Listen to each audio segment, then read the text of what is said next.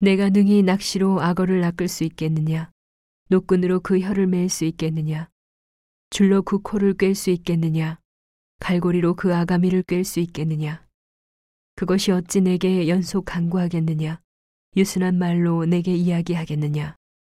어찌 너와 계약하고 영영이 내 종이 되겠느냐?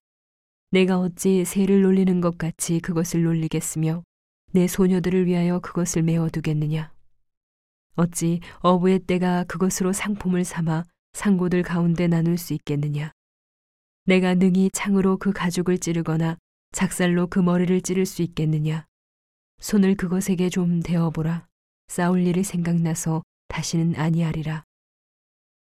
잡으려는 소망은 헛것이라. 그것을 보기만 하여도 낙담하지 않겠느냐? 아무도 그것을 격동시킬 용맹이 없거든. 능히 나를 당할 자가 누구냐? 누가 먼저 내게 주고 나로 갚게 하였느냐?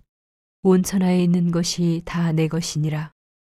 내가 악어의 지체와 큰 힘과 훌륭한 구조에 대하여 잠잠치 아니하리라. 누가 그 가죽을 벗기겠으며 그 아가미 사이로 들어가겠는고? 누가 그 얼굴의 문을 열 수 있을까? 그 두루 있는 이가 두렵구나. 견고한 비늘은 그의 자랑이라. 서로 연함이 봉한 것 같구나. 이것저것이 한데 붙었으니 바람도 그 사이로 들어가지 못하겠고 서로 연하여 붙었으니 능히 나눌 수도 없구나. 그것이 재채기를 한즉 광채가 바라고 그 눈은 새벽 눈꺼풀이 열림 같으며 그 입에서는 횃불이 나오고 불똥이 뛰어나며 그 콧구멍에서는 연기가 나오니 마치 솥이 끓는 것과 갈대에 타는 것 같구나. 그 숨이 능히 숯불을 피우니 불꽃이 그 입에서 나오며 힘이 그 목에 뭉키었고 두려움이 그 앞에서 뛰는구나.